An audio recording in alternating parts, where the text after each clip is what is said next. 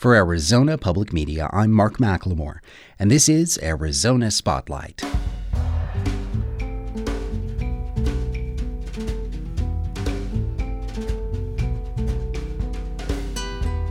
Coming up, what's it like to spend the night in a Tucson homeless shelter? Meet a local band that's setting true stories of border life to a danceable beat. And Chris DeShiel looks ahead to this weekend's Academy Awards and back at the Oscars' lack of diversity. Those stories are next on Arizona Spotlight.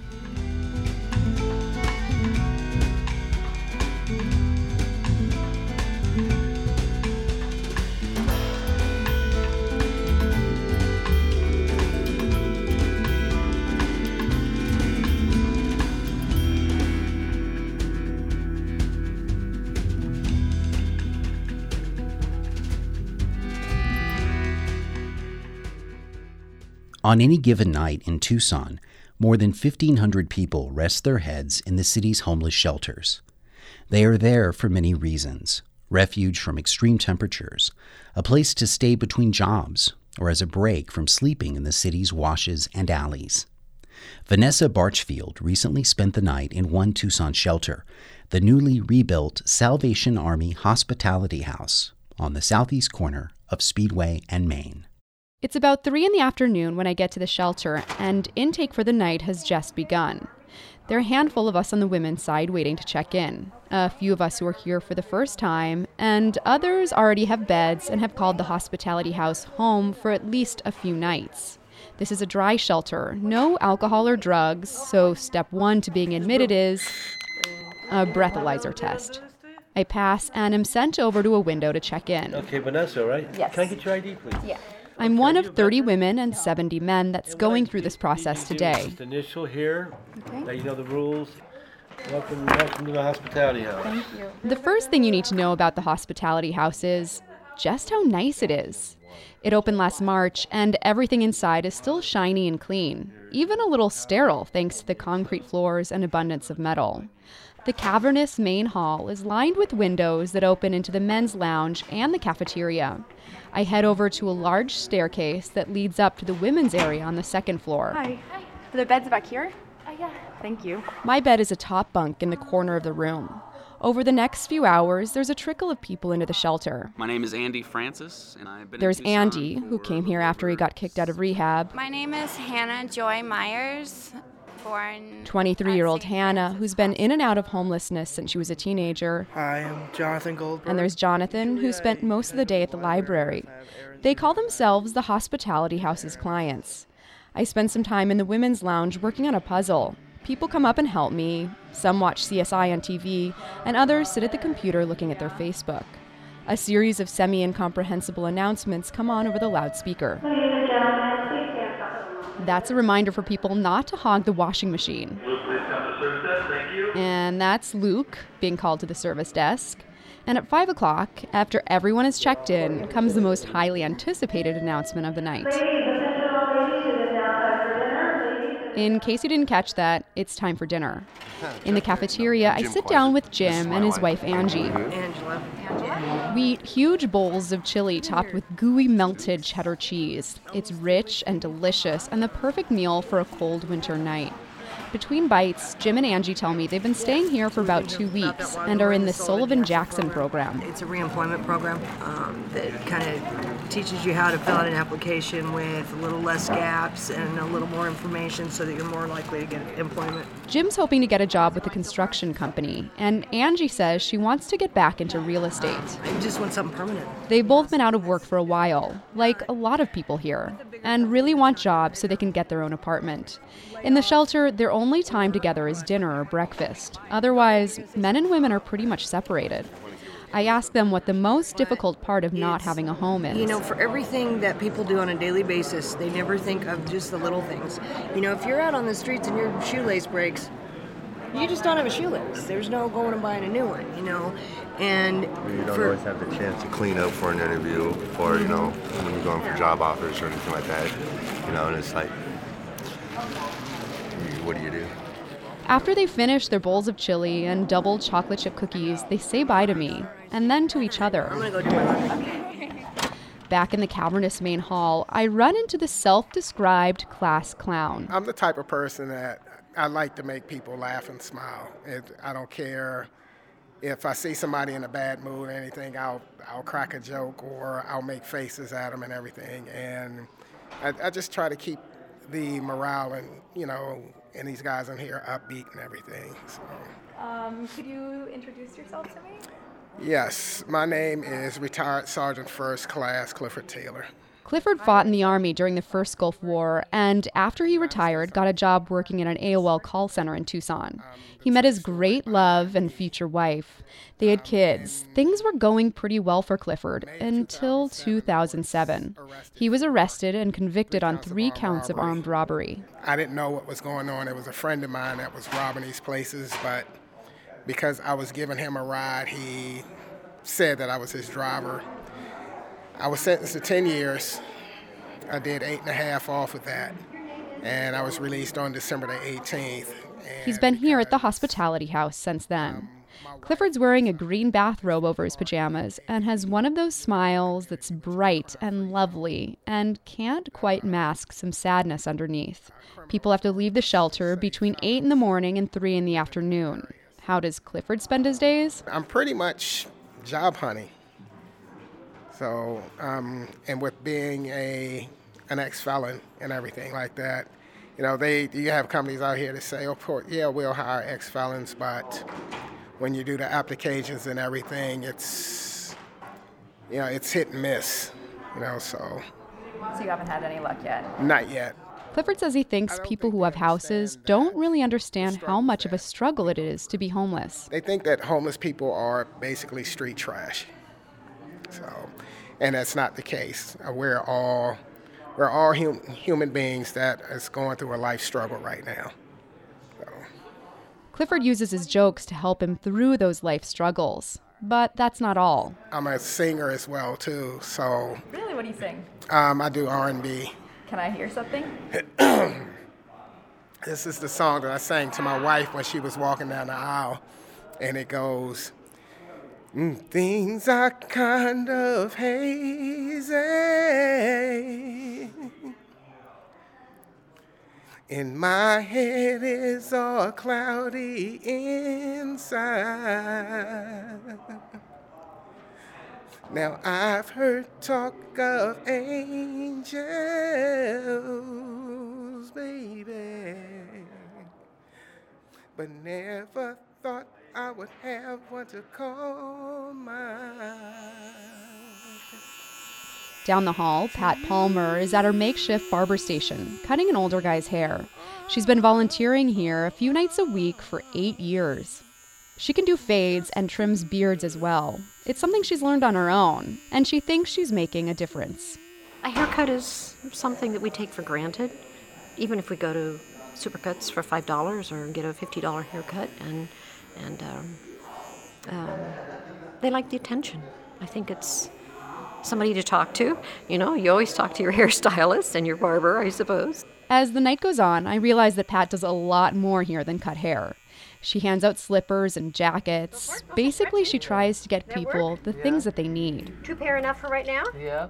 Okay. Upstairs in the women's area, another great need is being taken care of laundry. When was the last time you did laundry? A couple of weeks ago. That's Tisha. You could use my nickname, Tisha. It's her fourth day at the hospitality house. Usually, she sleeps with her boyfriend and his dog in a wash. Dogs are not allowed in the shelter. And we're not going to put her down just because we're homeless, you know. Every few weeks, Tisha or her boyfriend will come here to take a break. How does she feel about being homeless? It sucks.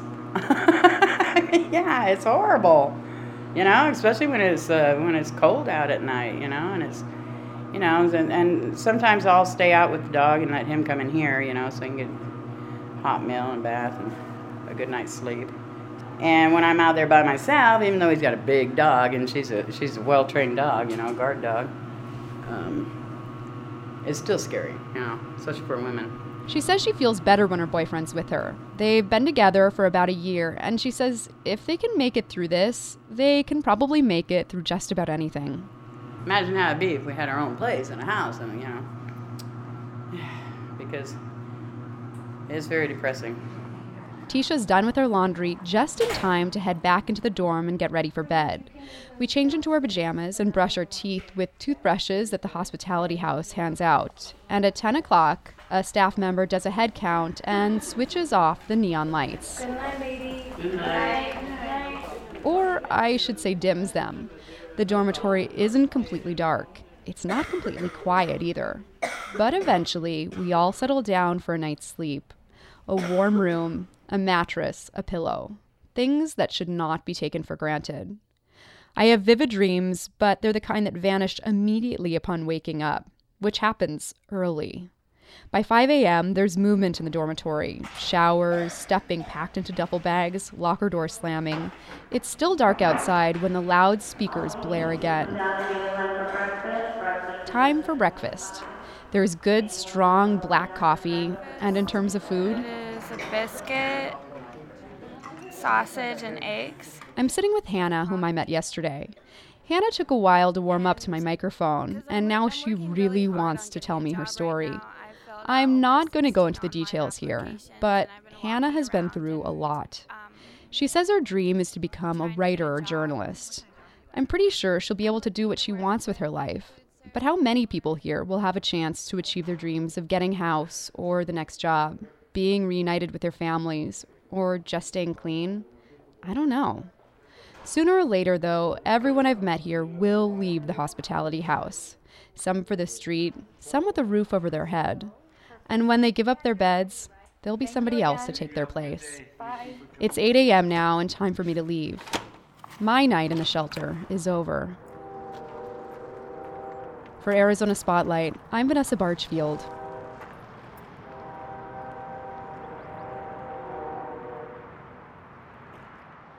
I'm joined now by AZPM producer Vanessa Barchfield to learn more about her story. Hello, Vanessa. Hi, Mark.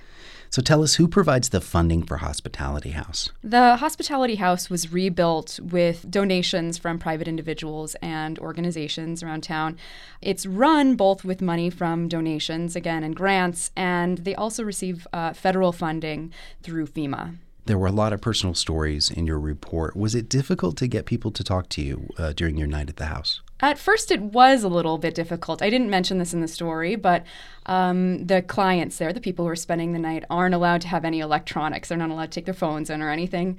And so I think a lot of people saw me with, you know, my my recorder and headphones and were a little bit um, ticked off at first. um, but eventually, word got around what I was doing, and people were were quite literally sort of lining up to speak to me and, and share their stories with me. We stated that about 1,500 people are seeking shelter in Tucson every night. Do we have a better idea, though, how those numbers break down? So that number is actually from the 2015 annual point in time survey of homelessness in Tucson, which is conducted every January. Last year's showed that there were 328 chronically homeless individuals in Tucson. Uh, chronic homeless is a very specific category defined by the federal government. Um, people have to have a disability that includes either substance abuse or mental illness, um, PTSD, etc. They um, have to be living in a place that's not meant for human habitation or in a shelter um, for a number of days within a specific amount of time. It's a very uh, specific category. That survey also showed that there were 340 people under the age of 18 on the streets in Tucson. Most of them were in shelters, and 285 veterans. Do you have any idea how that count is actually conducted? The annual count actually happened the day after I spent in the hospitality house. So I went out with a group of volunteers. The, the survey is conducted by about 200 volunteers uh, from across the city. They go out with clipboards um, that include survey questions. Where did they sleep last night? How long they've been on the streets? If they have any substance abuse problems? If they've ever been physically abused? Things like that.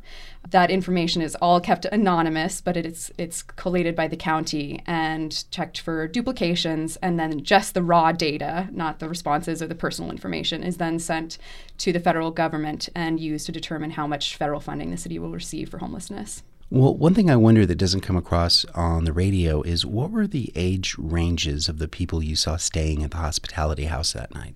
The youngest person in the shelter that I met was 19 years old. There were a few people who were sort of in their early 20s, a few of them I featured in the story, a lot in their probably 30s and 40s, but there were people all the way up into their 70s and 80s, um, a few people that looked like grandparents. Well, thank you for taking the time to uh, report on this story and bring it back. You're welcome, Mark. Thanks. Thank you. Next, a profile of a Tucson band that's creating something new by combining musical traditions with true stories about life on the border. This is Dímelo. I'm Sofia Palisacar. Music often strives to tell a story to its listeners. Genres like country and folk often tell us stories of revenge, small town nostalgia, or the man that got away. Cumbia band Vox Urbana takes that idea one step further with its Cumbia Corridos project.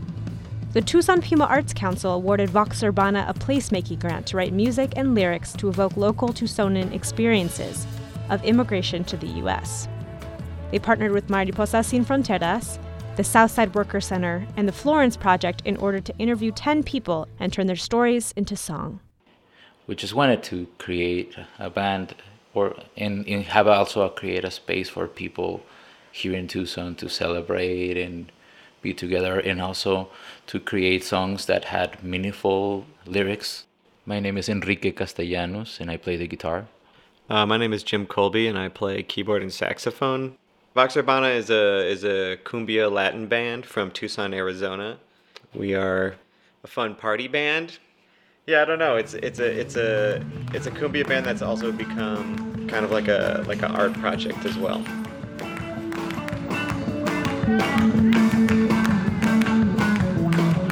We scheduled interviews according to the participants' schedules and time, free time. Mm, all of them were done in Spanish, and we just went and visit, visited them at their houses for a couple of hours Sometimes we ate together. Most of the time, we were dealing with very, very difficult struggles about being a migrant in undocumented migrant in another country. One of the greatest challenges was to not romanticize that story, to try to to be to be respectful, to be precise with it.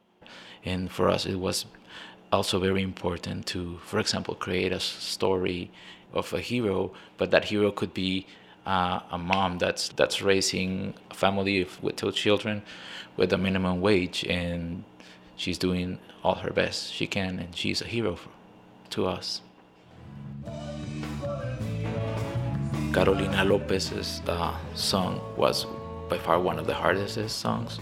Sometimes it's it can be very difficult to to tell her story to try to make it brief but also explain so many battles that she won and lost. Eh, la mujer transgénero es la más vulnerable I don't know if people know, but transgender women are the most vulnerable inside of detention and also in other places or countries. But they are not the most weak. We are strong.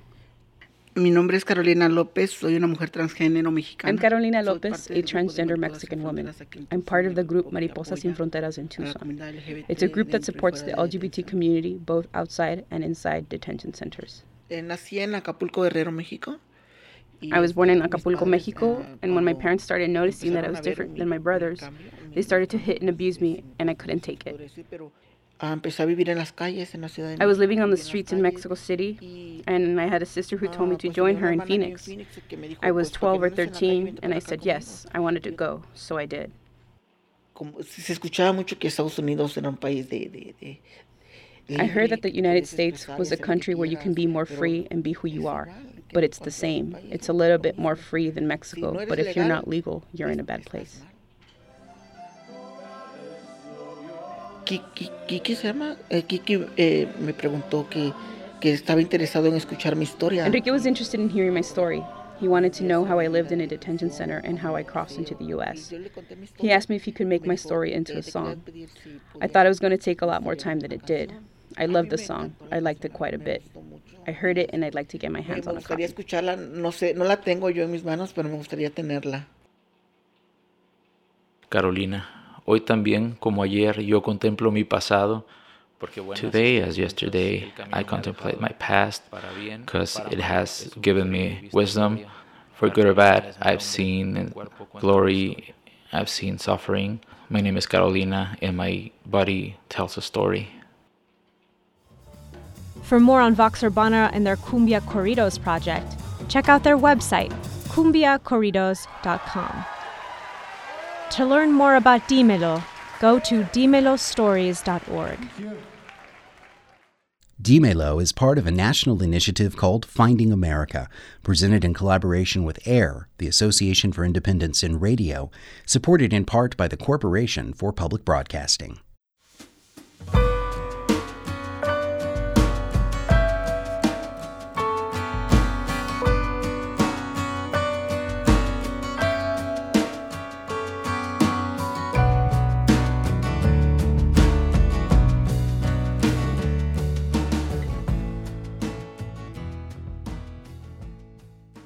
The 2016 Academy Awards air this Sunday. Amid the usual buzz surrounding the show is a growing outcry for the awards to become more inclusive, especially when it comes to recognizing the work of artists of color. Here is film essayist Chris DeShiel. There's controversy at the Oscars again. For the second year in a row, no African Americans have been nominated in any of the major categories. There have been calls for a boycott and the Academy has responded by promising changes that will promote diversity. But in my view, the Academy Awards are not the real issue, or rather, they are symbolic of a much greater failure, and that is the lack of diversity in the American film industry as a whole. There just aren't that many opportunities for black directors and screenwriters. And although we see more black actors and actresses nowadays than we used to, it's still relatively rare to see one playing the leading role in a studio film. Outside of those starring Denzel Washington or Will Smith, films starring African Americans are generally relegated to the category of what are called urban films, even when they make lots of money. This brings up another aspect of this issue. The content of most of the films reflects a narrow societal view, namely white male.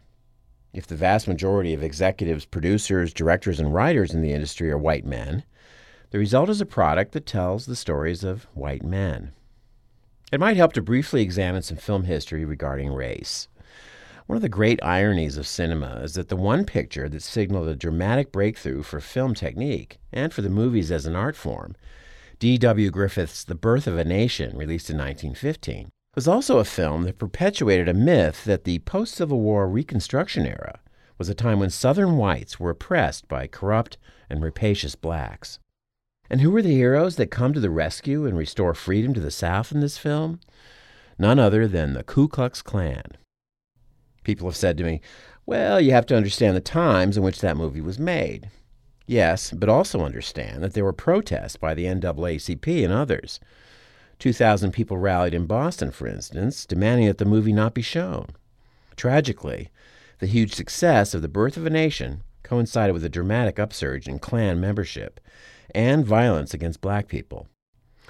Now jump ahead 25 years to Gone with the Wind, winner of 10 Academy Awards and up until the 70s, the highest grossing film ever. It too perpetuated the myth of Reconstruction as a bad time, more subtly and not as the subject of the film, but quite definitely, particularly in a scene where a seedy looking northerner is promising a group of ex slaves 50 acres and a mule. There were no protests of Gone with the Wind. In the quarter century since the birth of a nation, Jim Crow had settled in as the accepted way of things, and this 1939 film could simply assume white supremacy as the norm, rather than make a conscious argument for it as Griffith had done. Hattie McDaniel was the first African American to win an Oscar. It was for the supporting role of Scarlett O'Hara's loyal maid in Gone with the Wind. At the Academy Awards, which were held at a whites only hotel, she was made to sit apart from the rest of the cast at a small table in a far corner of the room. Hollywood has always lagged behind social change. When the civil rights movement was in full swing, the movies pretty much just had Sidney Poitier as a stand in for that whole issue. He was the first African American to win an Oscar for Best Actor. Since then, there's been some progress, but its slow pace shows us that Hollywood, like the rest of society, still has racial barriers built into its structure. People make the mistake of thinking that it has to do with personal prejudice, But the best intentions don't necessarily affect change in the structure of an institution, the pay scale, the hiring practices, or where the profits go. So when I see controversy about the whiteness of the Oscars, it reminds me of the Confederate flag controversy. The flag symbolizes a past that we need to repudiate and get beyond. It has to go. But then there are those who will say, well, we got rid of the Confederate flag, so we're done, right? No, that would be confusing the symbol for the larger reality. Change involves work, persistence, struggle, awareness. In the same way, we won't make the Oscars diverse unless the film industry itself becomes more diverse. Hopefully, though, the controversy over the Oscars will bring more attention to this issue so that real change can occur. Finally, at the risk of shifting too abruptly from a serious topic to a trivial one, I feel the need to mention that my Oscar predictions have all been correct the last two years. So now I feel obligated to make them. Let's just say that if you choose Leonardo DiCaprio, Brie Larson, and The Revenant in an Oscar pool, I don't think you'll regret it. For Arizona Spotlight, this is Chris DeShiel. You can find more about the 2016 Oscars at azpm.org in the first edition of the podcast, Let's All Go to the Lobby. Film essayist Chris DeShiel and I are joined by filmmaker Robert Loomis and photographer and film fan Pamela Sentman for a fun, open minded discussion about movies from any era and any country. You're invited to join in the conversation by posting your comments. Let's All Go to the Lobby will also be available on iTunes. Thank you for listening to Arizona Spotlight. You can also find our podcasts on iTunes. This show originates from the AZPM radio studios. The music is by Calexico. The production engineer is Jim Blackwood, with assistance from Isaac Rodriguez. Our executive producer is Peter Michaels. Welcome back, Peter. I'm producer and host Mark McLemore.